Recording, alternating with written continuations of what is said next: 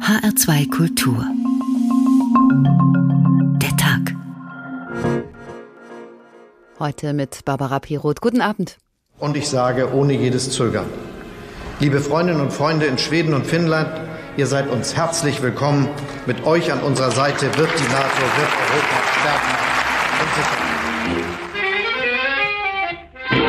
sichern. Finland and Sweden make NATO stronger. Moskau reagierte prompt, spricht von einer ernsten Angelegenheit und droht mit Konsequenzen. Alle Entscheidungen in Bezug auf den NATO-Beitritt von Schweden und Finnland müssen einstimmig erfolgen. Und deswegen ist es auch wichtig, dass wir jetzt sehr intensiv auch in Gespräche mit der Türkei sind. Das ist natürlich eine Masche, die kennt man von Erdogan. Der dreht international auf, wenn er in Bedrängnis geraten ist. Und das ist der Fall. Schweden bietet ihm da jetzt die Gelegenheit. Und das gibt ihm jetzt die Möglichkeit, sich international als starker Mann zu inszenieren, zu zeigen, dass ohne die Türkei nichts geht. Am Ende ist es eine Bereicherung für die NATO, wenn zwei so starke EU-Staaten wie Finnland und Schweden der NATO beitreten. Und ich bin fest davon überzeugt, dass auch die Türkei sich davon überzeugen lässt. Es gibt ein Vor und ein Nach dem 24. Februar. Das hat Schwedens Ministerpräsidentin Magdalena Andersson gesagt. Und tatsächlich bedeutet der russische Angriffskrieg nicht nur für die Ukraine eine Zäsur, sondern auch für Europa und für die NATO denn die bekommt eine neue Nordflanke. Das heißt, Putin ist es nicht gelungen, das Nordatlantikbündnis durch den Krieg von den Grenzen Russlands zurückzudrängen. Vielmehr hat er das genaue Gegenteil erreicht, den geplanten Beitritt von Schweden und Finnland, womit die NATO sogar noch näher an Russland heranrückt. Nun also wächst das westliche Verteidigungsbündnis, es wappnet sich und könnte damit stärker und einiger werden. Könnte. Denn tatsächlich nutzen nun einige NATO-Mitglieder den Beitrittswunsch der Nordländer, um den Preis in die Höhe zu treiben, um für sich selbst etwas rauszuhandeln. Bazar-Mentalität nennt das der luxemburgische Außenminister Jean Asselborn. Dem russischen Präsidenten kann es unterdessen nur recht sein, wenn Quertreiber innerhalb der NATO von der neuen Einigkeit des Westens nicht mehr viel übrig lassen. Das wollen wir uns heute Abend genauer anschauen in H2 Kultur, der Tag Streit statt Stärke. Finnland, Schweden und die NATO haben wir getitelt und schauen zunächst auf denjenigen, der aus der Erweiterung versucht, Profit zu schlagen, auf den türkischen Präsidenten Erdogan, seine Beweggründe und die Telefondiplomatie am Wochenende. Der türkische Präsident Recep Tayyip Erdogan hat viel telefoniert am Wochenende wegen der diskutierten NATO-Beitritte Schwedens und Finnlands. Auf einer Großveranstaltung im Süden der Türkei erzählt er Jugendlichen. Bugün, bakın ich hatte seit heute Mittag mehrere Anrufe. Ich habe mit dem Premierminister von Schweden, dem Präsidenten von Finnland und später mit dem Generalsekretär der NATO geredet. Gestern habe ich mit dem Premierminister von Großbritannien gesprochen. Das Thema war klar, der Krieg zwischen Russland und der Ukraine, bilaterale Beziehungen und so weiter. Erdogan ist in seinem Element. Er läuft von links nach rechts auf der großen Bühne, das Mikrofon wie ein Popstar locker in der Hand. Er genießt die Aufmerksamkeit die der Jugendlichen auf den Rängen und die der westlichen Staaten. Denn er ist der Schlüssel für die Beitritte Schwedens und Finnlands. Die wollen oder müssen jetzt mit ihm verhandeln. Im Telefonat mit der schwedischen Regierungschefin Magdalena Andersson fordert er laut seinem Büro ganz offen, Ihr Land darf terroristische Gruppen nicht länger politisch, finanziell und militärisch unterstützen. Zu den terroristischen Gruppen zählt die Türkei die verbotene kurdische PKK. Erdogan letzte Woche nach dem Freitagsgebet. Führen diese Terrororganisationen Demonstrationen in europäischen Ländern durch, vor allem in Deutschland, den Niederlanden, Schweden, Finnland und Frankreich? Ja, das machen sie. Schweden betont immer wieder, dass die PKK auch bei ihnen als Terrororganisation eingestuft ist. Trotzdem darf man Mitglied sein und eine PKK-Fahne in der Öffentlichkeit schwenken, erklärt ein schwedischer Experte dem ARD-Studio Stockholm. Für Erdogan inakzeptabel und er geht noch weiter. Sie sagen, Sie betrachten die PKK als terroristische Organisation. Also warum nicht auch die JPG? Wir sind die, die Sie am besten kennen, nicht ihr. Die Kurdenmiliz JPG gilt für die Türkei als Ableger der PKK in Syrien. Regierungsnahe Medien berichten, dass bei kurdischen Terrororganisationen schwedische Waffen gefunden worden seien. Im Kampf gegen die islamische Terrormiliz IS unterstützen die USA die YPG in Nordsyrien. Der Istanbuler Militärexperte Abdullah A. verteidigt die türkische Position. Die JPG und die PKK sind geopolitische Werkzeuge in den Händen des Westens. Das ist Fakt. Die Türkei möchte aber wieder raus aus der Vertrauenskrise, zurück zur wahren Bündnispartnerschaft. Kritiker sprechen allerdings von Erpressung und nicht von einer vertrauensbildenden Maßnahme. 2019 drängt die türkische Armee die JPG in Nordsyrien in eine Offensive zurück. Daraufhin schränken mehrere Länder ihre Waffenexporte ein. Erdogan fordert laut seinem Büro in den Telefonaten am Wochenende von Schweden und Finnland wieder zu liefern. Nur konkrete Schritte könnten zeigen, dass beispielsweise Stockholm die Sicherheitsbedenken seines Landes teilt. Die Türkei will aber auch von den USA Rüstungslieferungen, und zwar den Kampfjet F-16. Und sie will zurück ins Entwicklungsprogramm für einen neuen Kampfjet. Aus dem wirft sie Washington 2019 raus, weil sie von Moskau ein Raketensystem gekauft hat. NATO-Generalsekretär Jens Stoltenberg twittert nach einem Telefonat mit Erdogan, die Gespräche müssten fortgesetzt werden. Für den Istanbuler Politikexperten darf es darin aber nicht nur um die Beitritte Schwedens und Finnlands gehen. Es gibt jetzt eine Chance, Vertrauen wieder aufzubauen und wieder zu wahren Bündnispartnern zu werden. Aus Istanbul Karin Sens. Da sitzt nun also in Ankara seit knapp 20 Jahren schon ein Politiker an der Macht, der nun aus dem Krieg, aus der Bedrohung, aus der Angst vor Russland eine Art Kuhhandel rausschlagen will. Ein Politiker, der aktuell allerdings eher lose, denn fest im Sattel sitzt. In einem Jahr ist Präsidentschaftswahl in der Türkei und da liegt Erdogans Bündnis mit der nationalistischen MHP in Umfragen hinter der Allianz aus Oppositionsparteien. Die Inflation galoppiert im Land davon mit offiziell fast 70 Prozent und da kann Erdogan nun in dieser Lage also seinen Wählern imponieren, kann die internationale Bedeutung der Türkei als Vetomacht herausstreichen, um über die Außenpolitik innenpolitisch zu punkten. Harald Kujat ist General Adi, ehemaliger Generalinspekteur der Bundeswehr. Früher war auch Vorsitzender des NATO-Militärausschusses. Guten Abend. Ich grüße Sie, Frau Pirot. Herr Kujat, die Meinungen gehen auseinander. Die einen sagen, Erdogans Verhalten sei unsolidarisch, verantwortungslos, dreist und damit schade er nicht nur der NATO, sondern auch sich selbst. Andere sagen, ignorieren könne man Erdogan jetzt jedenfalls nicht mehr. Es gäbe für ihn mehr zu gewinnen als zu verlieren. Wie sehen Sie das? Naja, der äh, Erdogan nimmt seine Rechte aus dem NATO-Vertrag wahr. Das kann man ihm nicht absprechen. Ob das nun gerade nützlich ist für die Allianz in dieser Situation, in der ein Krieg stattfindet und die Spannungen zwischen dem Westen also der NATO auf der einen Seite insbesondere und Russland groß sind, das ist eine ganz andere Frage. Es ist ja nicht das erste Mal, dass Erdogan blockiert. Das war zum Beispiel so vor 13 Jahren, als der Däne Rasmussen zum neuen NATO-Generalsekretär gewählt werden sollte, was Ankara zu verhindern suchte, weil in Dänemark Mohammed-Karikaturen veröffentlicht worden waren. Aber in früheren Fällen ist Erdogan dann trotzdem immer eingelenkt. Deshalb ist es die Hoffnung von Diplomaten, dass Ankara auch diesmal nicht bis zum Äußersten gehen wird. Was was denken Sie? Naja, es wird sicherlich am Ende eine Lösung geben. Also man muss es ja hoffen. Äh, und ich denke, das, das wird auch der Fall sein. Aber Sie haben ja in Ihrer Anmoderation schon bereits betont, es ist eine für Erdogan innenpolitisch wichtig, Stärke zu zeigen. Außenpolitisch muss er seine Schaukelpolitik zwischen Russland und der NATO fortsetzen. Das will er, sonst könnte er seine eigene Außenpolitik insbesondere im Nahen und Mittleren Osten nicht zu einem Erfolg machen, so wie er jedenfalls Erfolg definiert. Also äh, es wird schon noch einige Zeit dauern und es wird einiges kosten, ihn davon zu überzeugen, dass er seinen Widerstand aufgeben muss. Sie haben eben angedeutet, letztlich liegt dieses Taktieren der Türkei ja was ganz anderes offen, dass nämlich Erdogan für die NATO kein verlässlicher Partner ist, dass immer wieder unklar ist, ob die Türkei überhaupt zur NATO gehören will oder ob sie dann doch Russland näher steht. Da hat sie ja auch in der Vergangenheit zum Beispiel Waffengeschäfte gemacht mit Russland und als einziges NATO-Mitgliedsland keine Sanktionen gegenüber dem Kreml verhängt.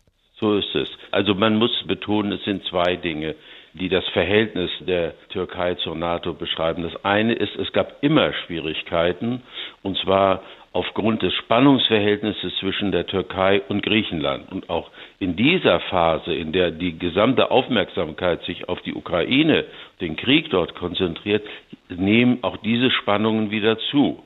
Und in den letzten Jahren ist tatsächlich das Verhältnis zwischen der Türkei und der NATO belastet, dadurch, dass Erdogan sich immer stärker an Putin angenähert hat und auch Waffengeschäfte mit äh, Russland gemacht hat, also diese S-400 Flugabwehrraketen.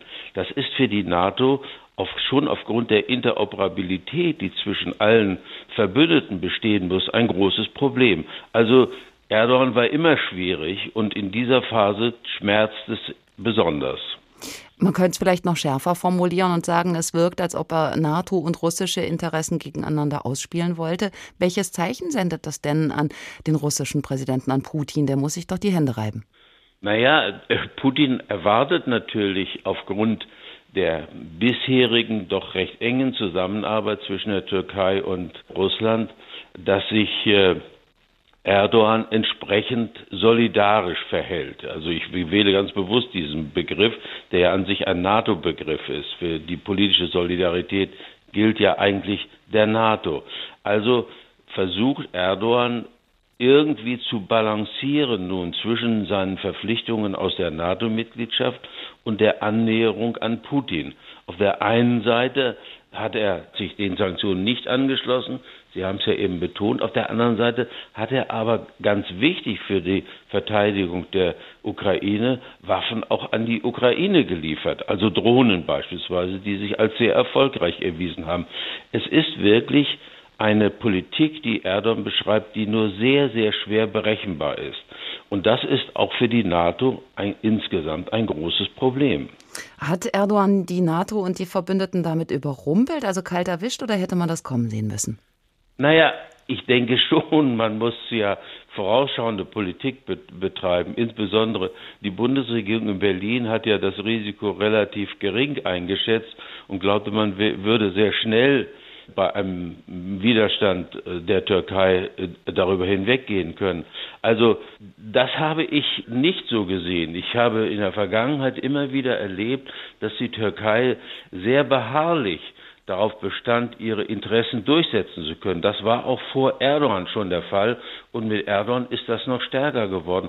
Also ich hoffe, dass sich das Problem lösen lässt, aber es wird nicht sehr schnell gehen. Es wird noch einige Zeit brauchen und vor allen Dingen, Erdogan hat ganz klar definiert, welche Zugeständnisse er von Schweden und Finnland erwartet.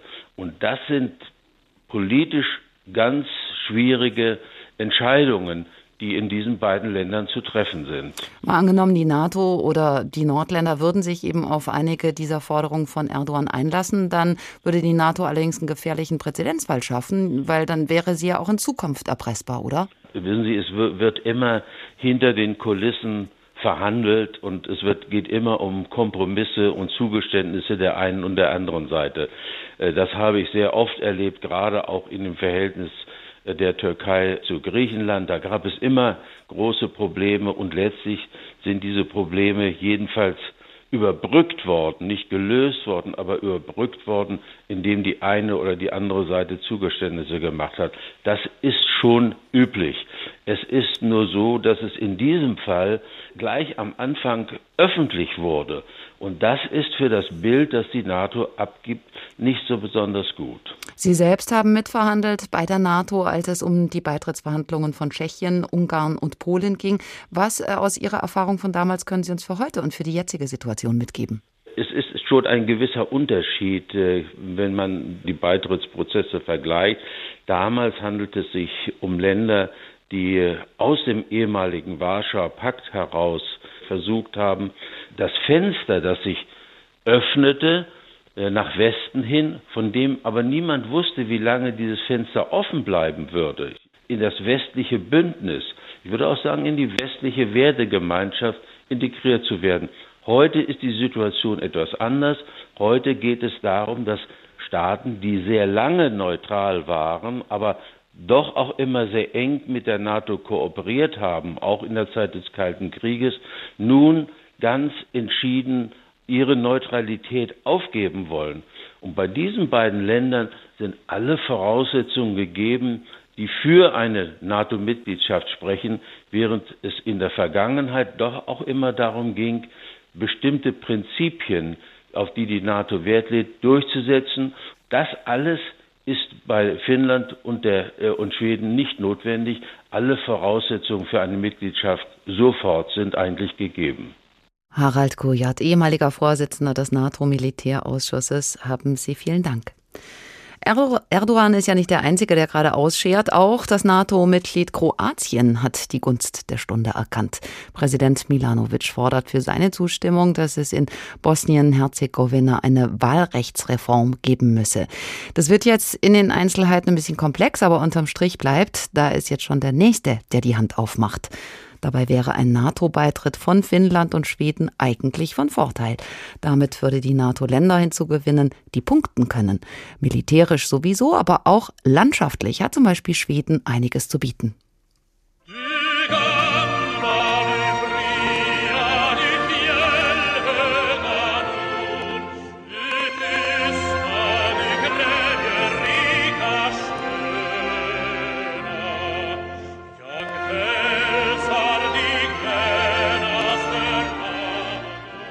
Übersetzt heißt das, du alter, du freier, du gebirgiger Norden, du stiller, du freudenreicher, schöner.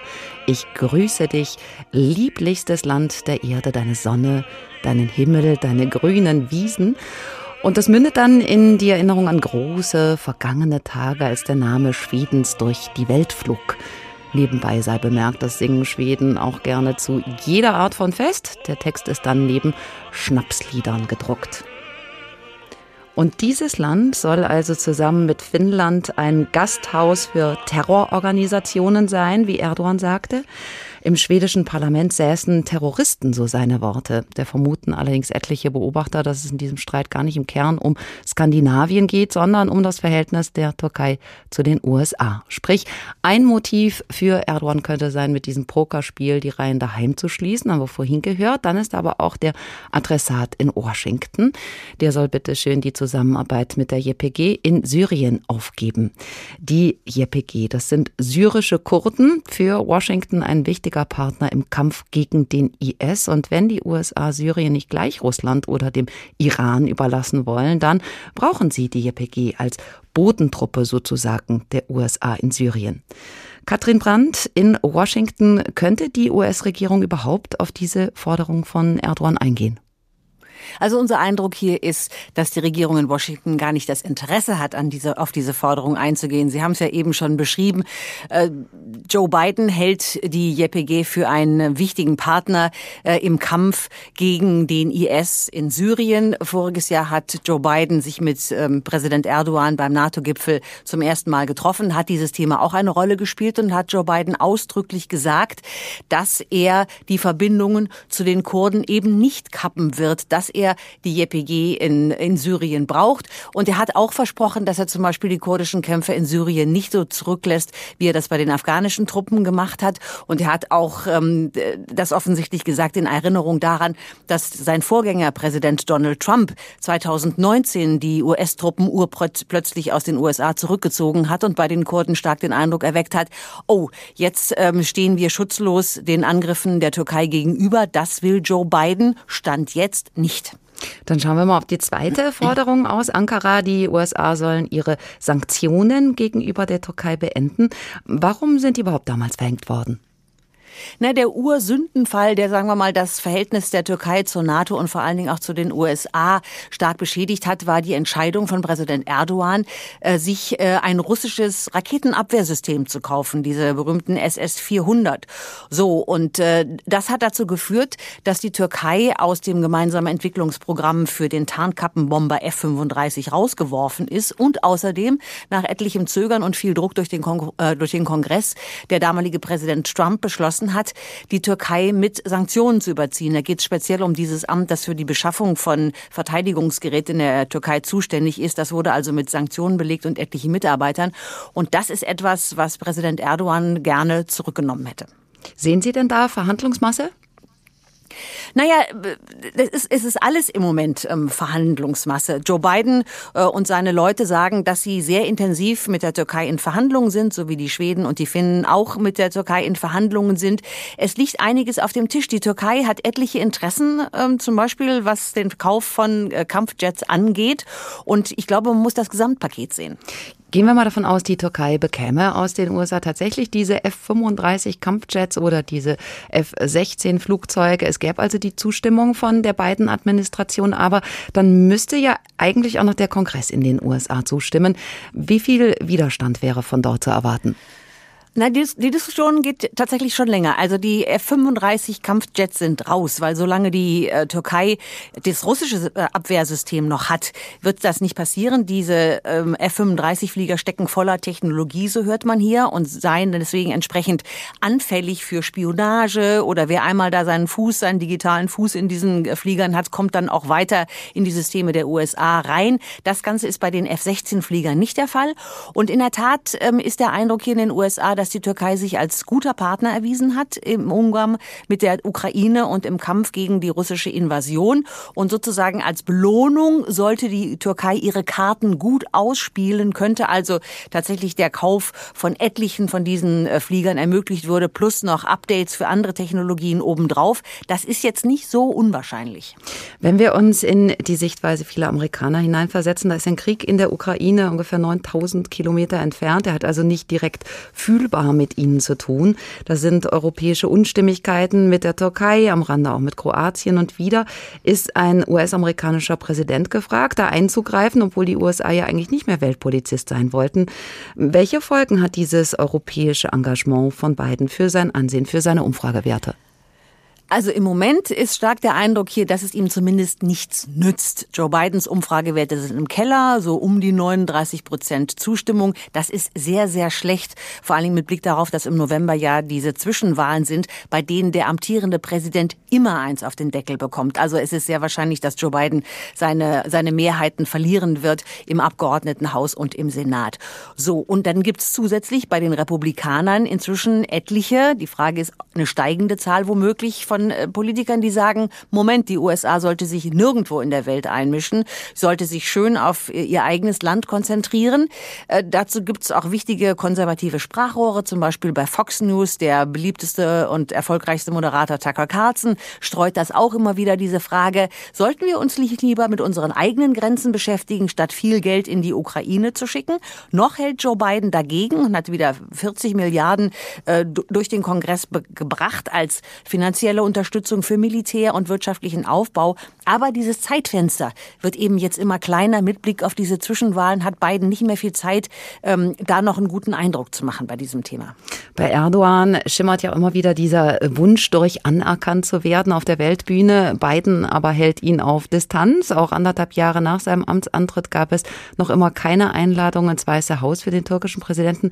Rächt sich das jetzt vielleicht, dass Biden Erdogan nicht genug umworben hat? Na, da ist die große Frage natürlich, was ist bei Präsident Erdogan tatsächlich genug?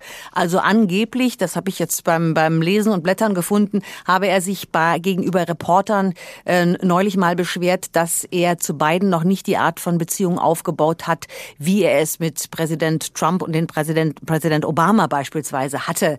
So, und ähm, dass es Treffen gegeben hatte, aber dass es eben noch nicht genug Treffen gegeben hat nach seiner Vorstellung. Joe Biden hat sogar aktiv daran gearbeitet, könnte man es aus, türkischer Sicht wahrnehmen, das Verhältnis weiter zu beschädigen, indem er zum Beispiel äh, voriges Jahr den ähm, Völkermord in Armenien als Völkermord bezeichnet hat. Das kam wiederum gar nicht gut an äh, in der Türkei. Also es ist ein, ein kompliziertes und komplexes Verhältnis. Äh, ich glaube nicht, dass sich das durch einige Treffen ähm, verbessern ließe, aber na klar, eine Einladung ins Weiße Haus ist etwas, was immer wieder bei Leuten, vor allen Dingen wie, die wie Erdogan nächstes Jahr wichtige Wahlen haben, großen Eindruck macht. Katrin Brandt im Studio Washington. Dankeschön. Nicht nur Ankara stellt die Geschlossenheit des Westens gerade auf die Probe, auch Ungarn stellt sich quer, allerdings nicht in Sachen NATO, sondern was das geplante Ölembargo angeht.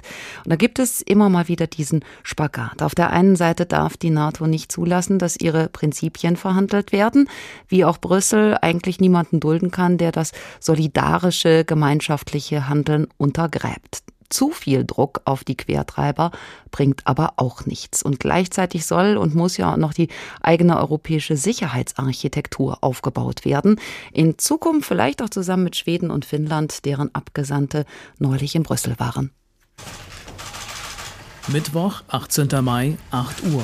Im NATO-Hauptquartier in Brüssel empfängt Generalsekretär Jens Stoltenberg zwei Herren. Der Klaus, der Axel. Klaus Korhunen und Axel Wernhoff. Ihre Namen sind kaum bekannt, aber die beiden sind auf historischer Mission. Als NATO-Botschafter von Finnland und Schweden reichen sie an diesem Morgen die offiziellen Bewerbungen ein. Beide Länder wollen neue NATO-Mitglieder werden. Das hatten zuvor die Parlamente Finnlands und Schwedens beschlossen.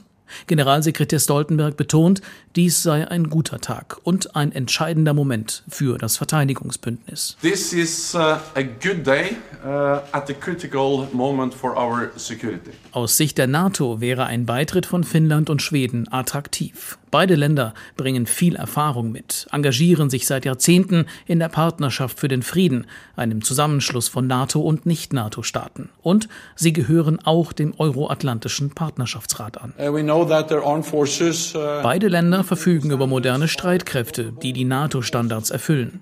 Finnische und schwedische Truppen haben bereits in der Vergangenheit so häufig zusammen mit der NATO geübt, dass sie praktisch interoperabel sind. Wir haben mit Finnland und Schweden schon viele gemeinsame Missionen und Einsätze durchgeführt. Uh, Nicht umsonst lobt die NATO Stockholm und Helsinki als besonders aktive Partner. Schließlich haben sie sich an den Einsätzen des Bündnisses auf dem Balkan, in Afghanistan und im Irak beteiligt. Spätestens seit der russischen Annexion der Krim ist die finnisch-schwedische Zusammenarbeit mit der NATO immer weiter gewachsen. Beide Staaten haben inzwischen ihre Verteidigungsausgaben erhöht und könnten nun mit Blick auf Truppenstärke und Waffensysteme die Fähigkeiten der NATO in Nordeuropa bedeutend verstärken. And your membership in NATO would increase our shared security. Finnland und Schweden hätten für das Bündnis also einiges zu bieten. Für Russland eine Provokation. Auch wenn Experten russische Militärschläge auf Finnland und Schweden für unwahrscheinlich halten, Russland könnte Cyberangriffe starten, den Luftraum verletzen, Waffensysteme an die Grenze verlegen, die mit Finnland immerhin 1300 Kilometer lang ist. Beide Bewerberländer befürchten, dass sie in dieser Phase zwischen Antrag und Vollmitgliedschaft besonders verwundbar wären. Schließlich gilt der Bündnisfall Artikel 5 des NATO-Vertrags erst für offizielle Mitglieder. Umso wichtiger für Finnland und Schweden, dass sie während der nun bevorstehenden Beitrittsprozeduren Unterstützung bekommen. Over the past uh, few days, we have seen numerous statements by allies committing to Finland and Sweden's Security. Dänemark, Norwegen, Island, aber auch Großbritannien und die USA haben bereits Sicherheitsgarantien zugesagt. Und da hier zwei EU-Länder in die NATO wollen, prüft auch die Europäische Union ihre Beistandsgarantien nach Artikel 42.7 in den EU-Verträgen. Das Signal, Finnland und Schweden wären bis zur Mitgliedschaft in der NATO nicht allein. Wichtig wäre für die beiden Neuen allerdings auch, dass der komplizierte Ratifizierungsprozess nicht nur abgesichert ist, sondern auch schnell geht, um das Risiko russischer Drohungen möglichst gering zu halten. Der Zug ist aus dem Bahnhof raus und wir sind an Bord, schreibt Alexander Stubb, finnischer Ex-Premier und Ex-Außenminister auf Twitter. Der Zug soll für Finnland und Schweden nach Madrid führen, zum NATO-Gipfel im Juni.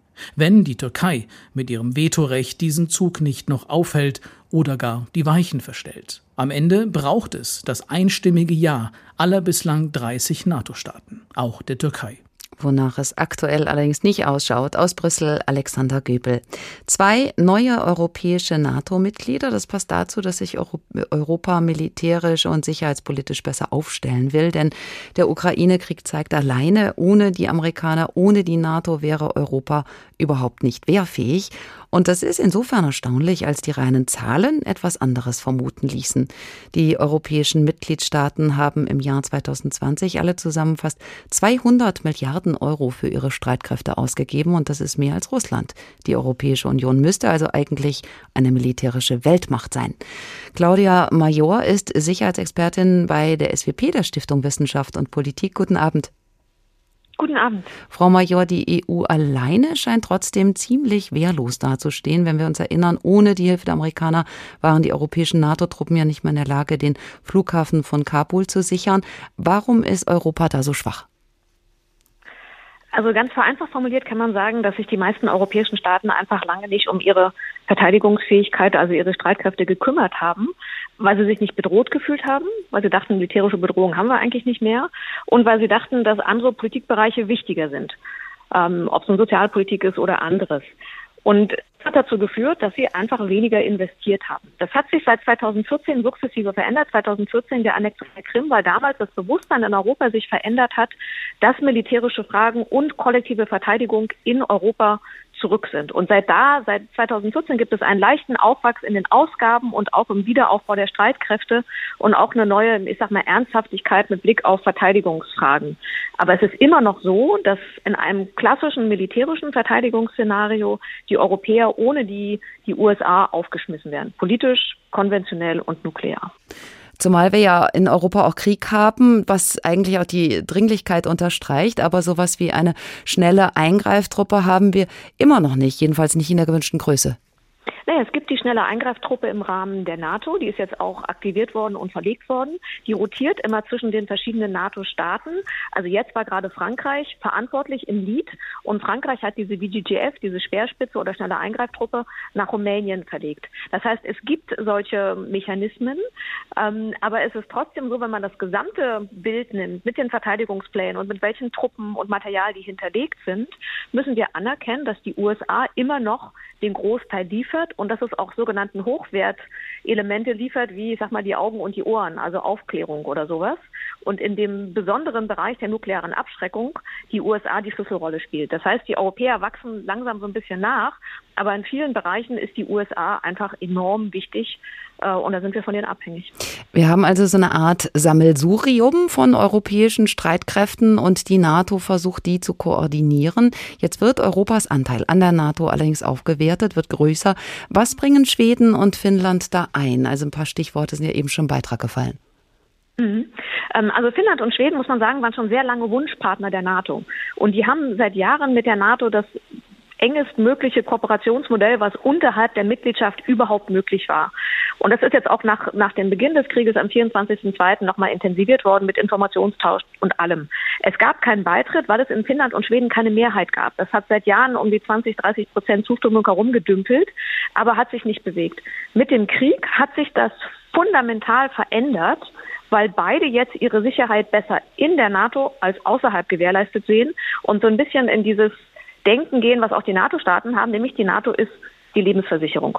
Wichtig, um auf Ihre Frage zu kommen, ist, ähm, dass die beiden Staaten nicht ihre Sicherheit jetzt irgendwann die NATO outsourcen wollen, sondern beide kommen nicht als Bittsteller. Gerade Finnland zum Beispiel ist davon ausgegangen, dass es diese lange 1300, 400 Kilometer lange Grenze alleine verteidigen muss und hat sich darauf eingestellt. Das heißt, die haben sehr große, sehr moderne, gut ausgerüstete, gut ausgestattete, ausgebildete Streitkräfte, gute Cyberkräfte, gute Artillerie. Die haben kürzlich zum Beispiel 64 F-35 Kampfflugzeuge bestellt.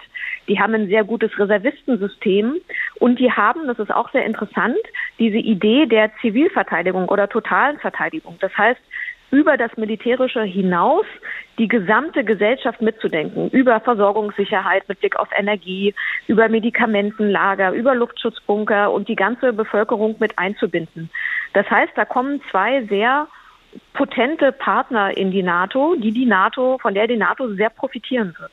Was bedeutet das, wenn nun Schweden und Finnland dazukommen, die ja über viel militärisches Material, Personal, Know-how verfügen, wie Sie sagen? Gibt das Europas Verteidigungspolitik, die so ein bisschen lahmte, neues Gewicht, neuen Schwung?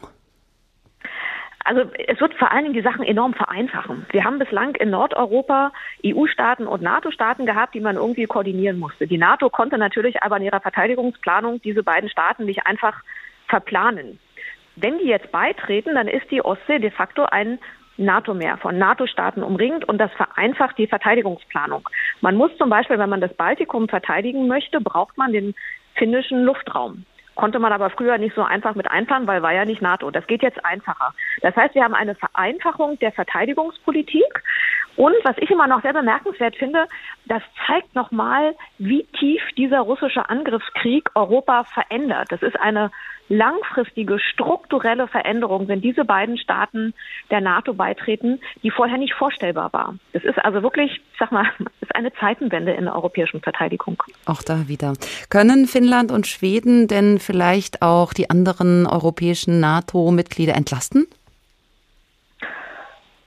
Von Entlastung würde ich ehrlich gesagt nicht reden, denn die Hausaufgaben der anderen Staaten bleiben ja. Also die ganzen Fähigkeiten von Soldaten bis Schiffen, die, die man der NATO versprochen hat, um die Verteidigungspläne auszugestalten, die sind ja immer noch da. Und viel wichtiger, die Aufgaben in der Verteidigung, die sind ja noch mal größer geworden, denn die Sicherheitslage in Europa hat sich mit dem russischen Angriffskrieg fundamental verschlechtert. Russland steht jetzt noch näher de facto an Westeuropa dran. Es steht in Belarus, es steht in der Ukraine und es hat mit diesem Krieg gezeigt, dass es gewillt ist, einen Krieg zu führen, um seine Interessen durchzusetzen, inklusive mehrfachen nuklearen Drohnen.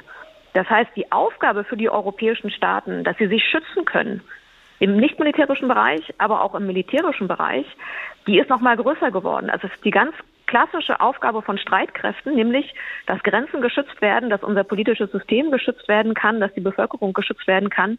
Diese Aufgabe, wenn wir ganz ehrlich sind, die ist in den letzten Wochen ja noch mal deutlich wichtiger geworden. Jetzt war bei Ihnen zuvor aber auch viel die Rede von Chancen, zum Beispiel, weil es sozusagen eine strategische Lücke im Norden gibt, die Finnland und Schweden schließen könnten. Wenn wir jetzt nochmal auf Russland schauen, eigentlich müsste das doch ein Geschenk für Putin sein. Durch Erdogans Forderungen wirkt das Bündnis ja für alle gespalten, eben nicht gestärkt. Wie groß wäre da eine Blamage, sollte der Beitritt tatsächlich noch scheitern? Halten Sie das für vorstellbar? In der Tat ist es gerade in der Außenwirkung eine sehr, eine sehr schlechte Botschaft. Äh, und dieses Bild der politischen Nichtgeschlossenheit, Zerrissenheit, das ist außerordentlich unglücklich. Ähm, ich bleibe optimistisch und gehe davon aus oder hoffe, dass man, dass die Türkei ihre Meinung ändert und dass es einen türkischen, äh, das, Entschuldigung, und dass es einen finnischen und schwedischen Beitritt geben wird. Wir haben den Gipfel in Madrid im Juni es laufen jetzt schon sehr, sehr viele Gespräche mit der Türkei, wo versucht wird, dieses, dieses Thema einzufangen. Also ich bleibe optimistisch und hoffe, dass sich das lösen wird. Claudia Major, Sicherheitsexpertin von der Stiftung Wissenschaft und Politik. Haben Sie vielen Dank. Hier ist H2 Kultur der Tag. Streit statt Stärke. Finnland, Schweden und die NATO, so lautet die Überschrift unserer Sendung heute Abend.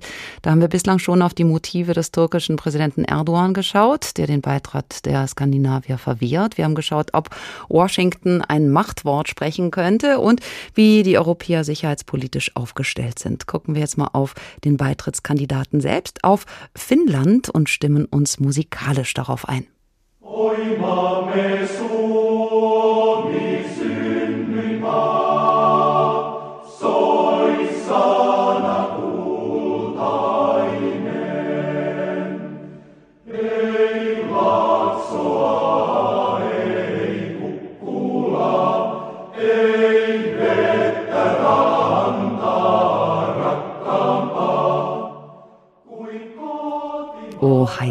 Finnland, unser Land, kling laut, du teures Wort, kein Land, so weit der Himmelsrand, kein Land mit Berg und Tal und Strand wird mehr geliebt als unser Nord, hier unserer Väter Hort. Also auch hier wieder, wie im Falle der schwedischen Nationalhymne, wird die Natur besungen, ihre Schönheit. Und es gibt dann noch eine Verbindung zwischen den beiden Ländern. Das Finnlandlied wurde nämlich ursprünglich auf Schwedisch gesungen. Und so schreiten ja nun auch die beiden Brüder zusammen voran. Eine Metapher, die in den letzten Wochen häufig verwendet wurde. Finnland ergriff in der NATO-Frage die Initiative, zog die schwedische Politik mit. Die Schweden waren ihrerseits zögerlicher. Immerhin rüttelt der Beitritt an ihrem Selbstverständnis als Vorreiter von Friedensförderung und Abrüstung. Gleichzeitig werden sie nun Mitglied eines Bündnisses, das über Nuklearwaffen verfügt. Und das ist auch insofern ein Bruch für beide Länder, als sie in all den Jahrzehnten versucht haben, gute Beziehungen zu Russland zu pflegen oder früher mit der Sowjetunion, sie nicht zu provozieren. Nun aber hat sich der Wind gedreht. Der russische Angriffskrieg gegen die Ukraine lässt die Skandinavier befürchten, dass sie einen unberechenbaren Nachbarn haben. Wie fühlt sich das an, mitten im Grenzgebiet? Unsere Korrespondentin Sophie Donke ist mit Eindrücken. Wir sind im Süden der finnisch-russischen Grenze unterwegs in der Region Kymenlaakso. Eine einsame ländliche Gegend. Die Straße ist nicht asphaltiert. Nach einigen Minuten kommt uns die 82-jährige Irma Koskela entgegen. Ganz langsam macht sie einen kleinen Spaziergang. Dort ist der Fluss und mein Sohn wohnt direkt dort am Fluss. Auf der anderen Seite des Flusses ist dann schon Russland. Sie lebt neben dem Hof ihres Sohnes in einem kleinen Holzhäuschen, versteckt hinter hohen Bäumen. Beide Gebäude liegen im Sperrgebiet. Alle paar Meter stehen an der Straße große gelbe Schilder. Ab hier Zutritt nur noch mit Genehmigung. Hier kann man gut leben. Aber als wir geheiratet haben und ich aus dem Nachbarort hergezogen bin, damals wurde jeden Tag geschossen und sie haben mit Suchscheinwerfern herumgeleuchtet. Sie beschreibt die Zeit nach dem Krieg. Auf russischer Seite wurden damals einige Militärübungen abgehalten. Inzwischen sei es dort aber ganz ruhig, so Irma Koskela, die einen bunten Trainingsanzug und eine Fließmütze trägt. Sie strahlt so viel Ruhe und Fröhlichkeit aus, man kann glatt vergessen, hier an einem Ort zu sein, der gerade im Mittelpunkt sicherheitspolitischer Debatten steht. Ganz in der Nähe von Irma Koskelas Haus befindet sich ein großer Grenzübergang, an dem derzeit so gut wie nichts los ist. Nur noch vereinzelt kommen ein paar Autos, die von Jari Hutonon und seinen Kollegen kontrolliert werden. Die Corona-Beschränkungen machen Reisen in beide Richtungen für viele immer noch nicht möglich. Dass hierbei nicht nur die EU, sondern auch die NATO-Grenze verlaufen wird. Grenzschützer Hutonen bleibt gelassen. Es ist Teil unserer Arbeit, immer vorbereitet zu sein. Wir haben immer eine nationale Bereitschaft. So gesehen hat sich nichts verändert. Jari Hutonen will sich nicht in die Karten schauen lassen. Auch auf mehrfache Nachfragen, wie man beispielsweise mit den Drohungen aus Russland umgehe, wiederholt er diese Antwort. Wir sind wie immer vorbereitet. It's our work to be ready if something happens. Vertrauen ist gut, Kontrolle ist besser. Allerdings ist bei vielen Finnen das letzte Vertrauen in Russland inzwischen gestört. Der Krieg gegen die Ukraine weckt dort tief sitzende Ängste, aber auch eine neue Angst, wie das nun weitergeht mit dem Verhältnis zum Nachbarn. Jedenfalls ist der Beitrittswunsch der Nordländer eine Zäsur, wäre bis vor kurzem undenkbar gewesen. Für Moskau wiederum ist er eine empfindliche Niederlage. Manche sprechen schon von einem neuen eisernen Vorhang, was uns zurückkatapultiert in eine Zeit, die viele für längst überwunden glaubten, die Zeit, in der auch die NATO gegründet wurde. Ein Rückblick von Astrid Korall. In Washington hören am 4. April 1949 Vertreter aus zehn westeuropäischen Staaten und Kanada dem US-amerikanischen Präsidenten Harry S. Truman aufmerksam zu. The purpose of this meeting Ziel dieses Treffens ist es, den ersten Schritt zu machen hin zu einem internationalen Abkommen, das Frieden und Wohlstand dieser Nationengemeinschaft sichert. Es ist völlig angemessen, wenn Nationen, die sich ihrer gemeinsamen Interessen bewusst sind, ihrer Entschlossenheit Ausdruck verleihen, diesen friedlichen Zustand zu wahren und in Zukunft zu schützen. Es ist die Geburtsstunde der NATO. Die Vertreter der Mitgliedstaaten unterzeichnen einen Vertrag, dessen Artikel 5 wohl der bekannteste ist. Ein bewaffneter Angriff auf ein Mitglied wird als Angriff gegen alle Mitglieder des Bündnisses gewertet. Bislang einmal, 2001 nach den Terroranschlägen in den USA, wird dieser Bündnisfall ausgerufen. Heute blickt die Allianz auf eine wechselvolle Geschichte zurück. Als die erste große Phase bezeichnet der Politikwissenschaftler Johannes Fawig die Zeit bis Ende der 80er Jahre.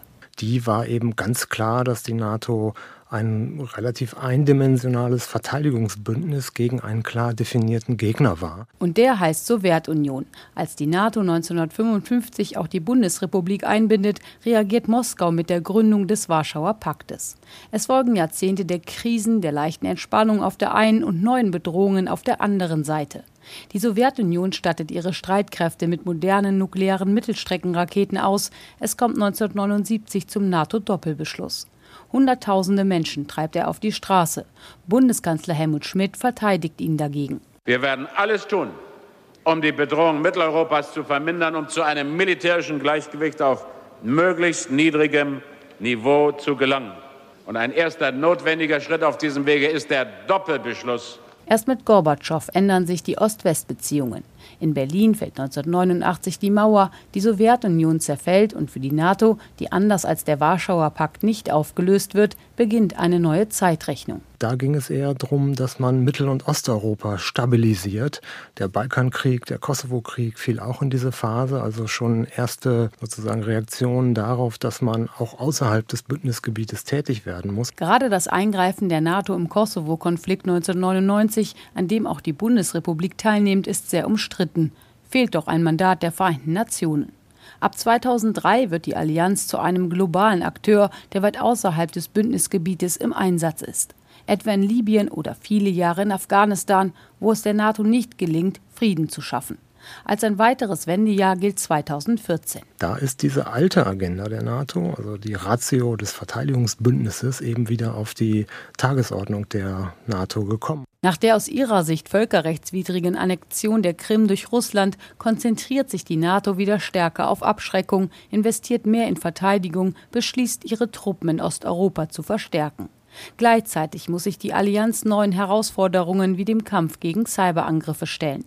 Als die NATO gegründet wurde 1949, da waren damals zwölf Staaten im Nordatlantikpakt und es ging in den ersten 40 Jahren immer nur um den Ost-West-Konflikt. Aber spätestens nach den Anschlägen vom 11. September bekam die NATO eine neue Rolle. Sie war global unterwegs und kämpfte mit dem internationalen Terrorismus nicht mehr gegen den einen staatlichen Akteur. Die NATO engagierte sich dann noch vermehrt außerhalb ihres Bündnisgebietes für Friedenserhalt oder Nation Building mit allerdings oft überschaubarem Erfolg. Aber nun sind die Umstände andere. NATO-Mitglieder unterstützen die Ukraine. Es gibt die USA und ihre Partner in Europa und Asien auf der einen Seite und dann China mit Russland als Hauptverbündeten und anderen Autokraten auf der anderen Seite.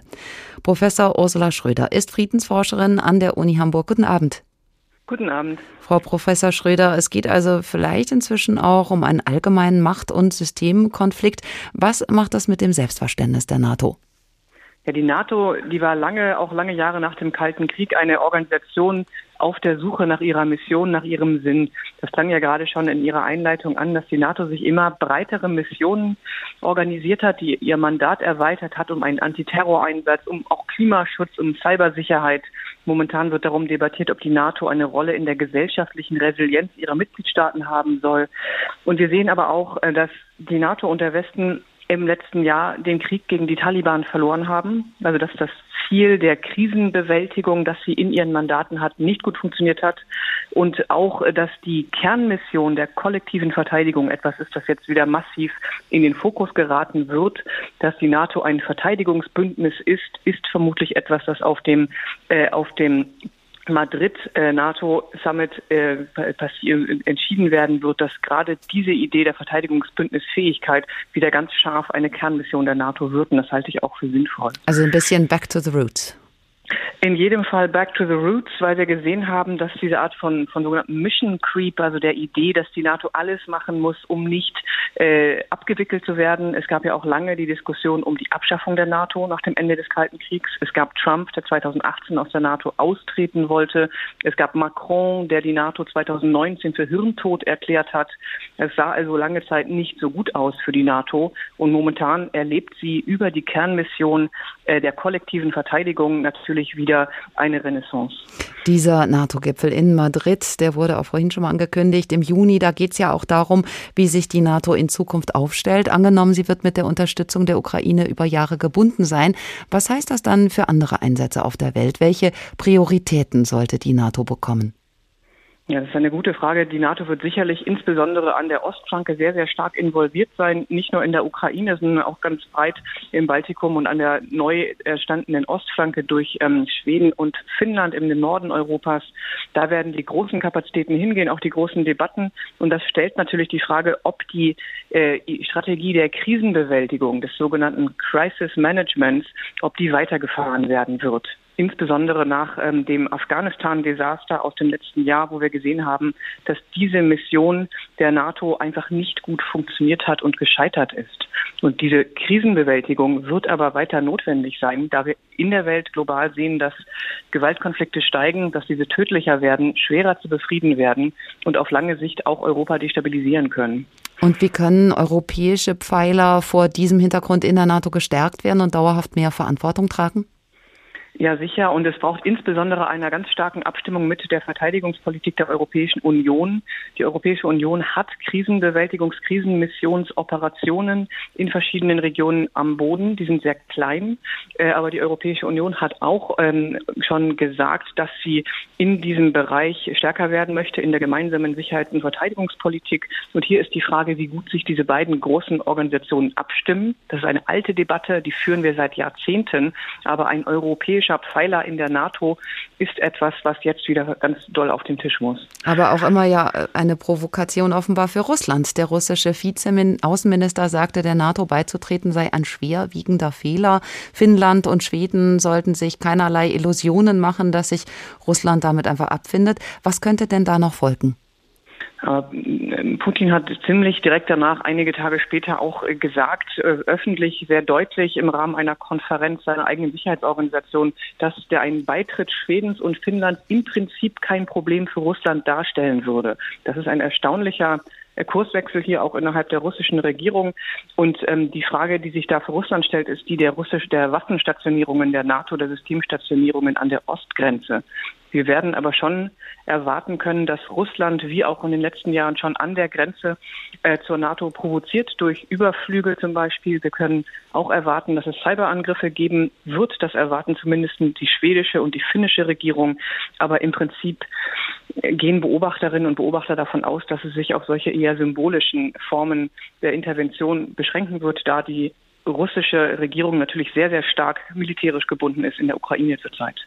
Hat gar keine Kapazitäten dafür. Jetzt haben wir heute Abend viel Positives gehört über die, äh, die Norderweiterung, aber da sehen manche auch eine Gefahr tatsächlich drin, denn da geht ja nur eine weitere Pufferzone verloren zwischen Russland und dem Westen.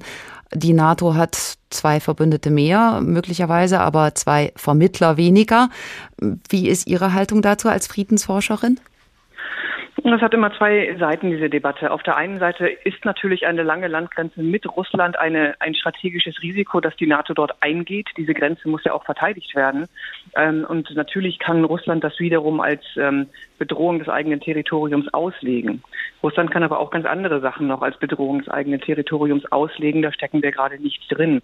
Das heißt, auf der anderen Seite gewinnt natürlich die NATO durch die Mitgliedschaft gerade der militärisch starken Schweden und Finnen an Kapazität, auch an, wie man das so nennt, geostrategischer Tiefe im Ostseeraum. Ähm, und das sind einfach Dinge, die hier gegeneinander abgewogen werden. Und die Frage ist jetzt, wie die NATO auch politisch mit Russland umgeht und welche Formen von, von Garantien sie auch an Russland geben kann, dass diese Erweiterung eben nicht als Bedrohung des russischen Territoriums angesehen werden kann.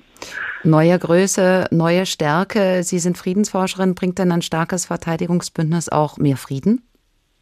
Nein, Frieden ist aus meiner Sicht breiter. Frieden ist äh, für mich nach äh, Champir gesprochen ein Prozess abnehmender Gewalt und zunehmender Gerechtigkeit. Das ist ein anderes, eine andere Messlatte. Wir sind gerade sehr weit weg von einem Frieden und es ist auch sehr schwer, über friedenspolitische Ziele zu sprechen.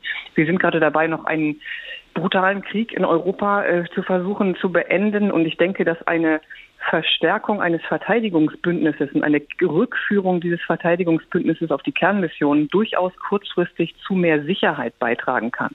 Nicht unbedingt zu Frieden, insbesondere zu mehr Sicherheit auch für die Bevölkerungen von Schweden und Finnland, die dadurch unter den NATO-Schutzschirm fallen, also das Verteidigungsbündnis Artikel 5. Das kann Sicherheit bringen. Ob das langfristig gelingt, eine sicherheitspolitische Ordnung in Europa aufrechtzuerhalten, die dann auch wieder Frieden bringt, das wissen wir noch nicht. Professor Ursula Schröder von der Uni Hamburg. Vielen Dank für das Gespräch.